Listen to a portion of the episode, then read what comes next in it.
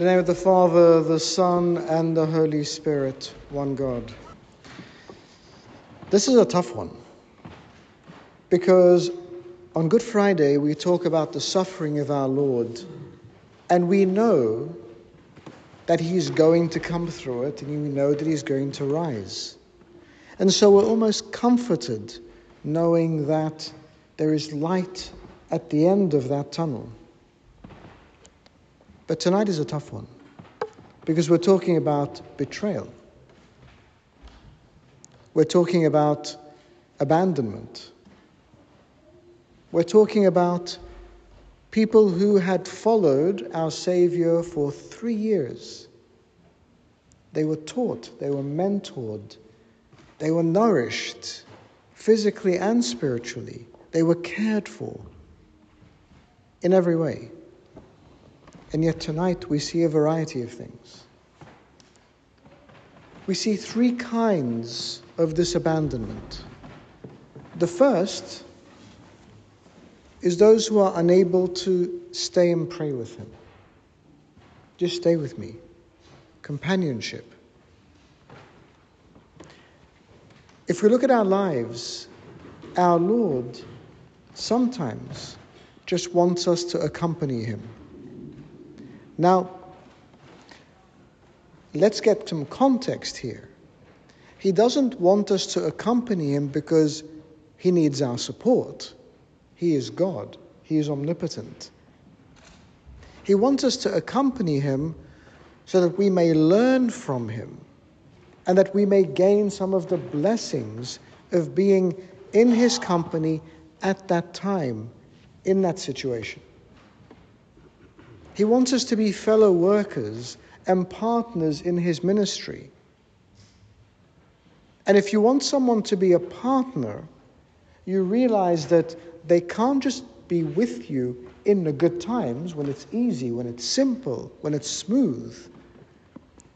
They need to be with you at the tough times so they can see the pain, the suffering, so they can see the challenges, so that once you come out of them, you overcome them, they also learn. And likewise, our Lord says to us, I want you to be with me. Be alert. Walk with me in this world.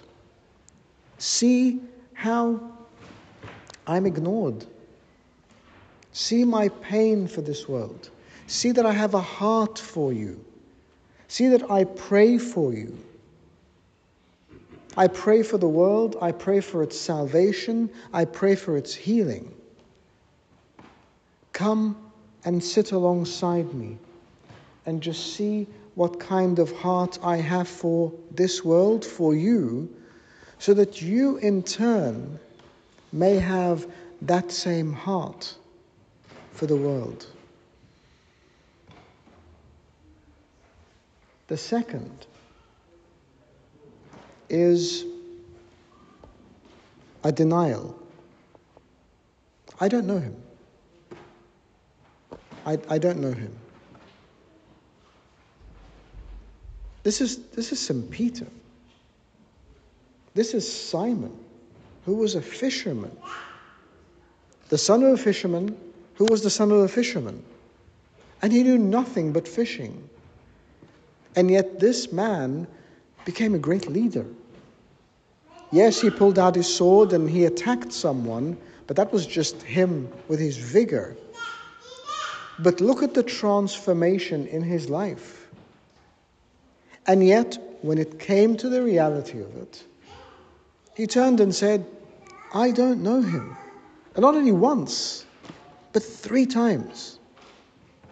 Three times. Now, to add insult to injury, it would have been tough enough for St. Peter to deny our Lord three times in that way, but to have been warned, You are going to deny me. No, I'm not. Really? I will go with you anywhere. But he denied him three times after being warned. And again, our Lord says to us, You see how much I love you. You see how much I have done in your lives. You see how much I have transformed things around you.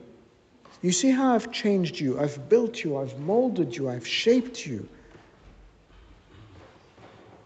I want you to be by my side. When people come and say, Well, what do you think about these matters? I, I don't know, nothing to do with me. I don't like to get involved in politics. I don't like to get involved in issues. I don't like to talk about this stuff. I don't speak about religion with people. My faith is mine. I don't need to discuss it. But no, no, no. We, have seen you. No, no, no. I, I don't talk about these things. Don't come near me. You must have me confused with somebody else. But you said one day that you believed in Jesus. No, no, no. You must have me confused with somebody else. Because my life now is just about getting warmed. I don't want to be attacked by these people around me. I don't want to be thrown out of this courtyard. I don't want to not be able to warm myself around the fire. I don't want to lose that support. I don't want to be victimized and persecuted. So, no, I don't know him. Tough. So, we have an inability to journey, we have a denial, but then we have an outright betrayal. Take him, the one who I will kiss. This is the one. So it wasn't enough even to say, He's over there. I will come with you. I will point him out, and I will betray him. Now, of course, Judas was human. And of course, there must have been an element of something that led him to do that. You know, what was it? The costly oil?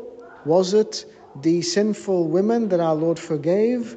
Was it the reaching out to the lepers? What was it? What triggered him? What pushed him to that level? Whatever it was, in his mind, that betrayal was justified. And that shows us the danger of our thoughts and our minds sometimes. In our minds, it is sometimes justifiable to say, I am no longer a follower. Now, we're not going to say it quite so clearly.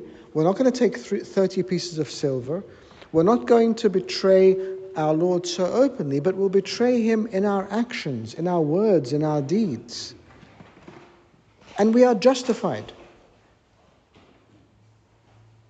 Instead of saying, what about these what about this costly oil? We'll say, what is all this hymnology?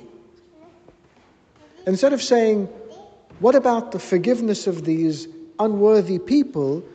We'll say, What about all these people who are not as good as I am? Rather than saying, You've reached out to those who are defiled, you say, How can I expect to love people like that? In our own minds, is justified.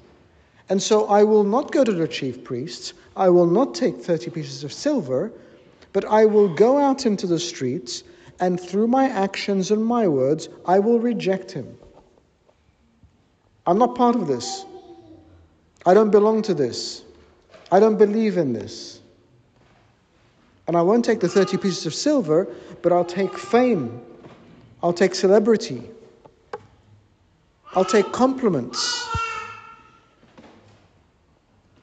I'll take the euphoria of this world. But at some level, I will continue.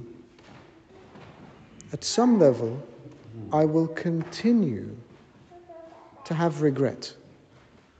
That regret that drives me to then try to do something about it at some stage, but not just then. And so we need to be careful that we do not justify those words and those actions in our own minds. You see, we can't just read these stories and live through these scenarios every year and pretend that's all we need to do. We need to superimpose them onto our own lives and see what lessons we can learn. But you know what the hopeful thing is? The hopeful thing in this whole scenario is the disciples who couldn't stay awake still met with our Lord afterwards.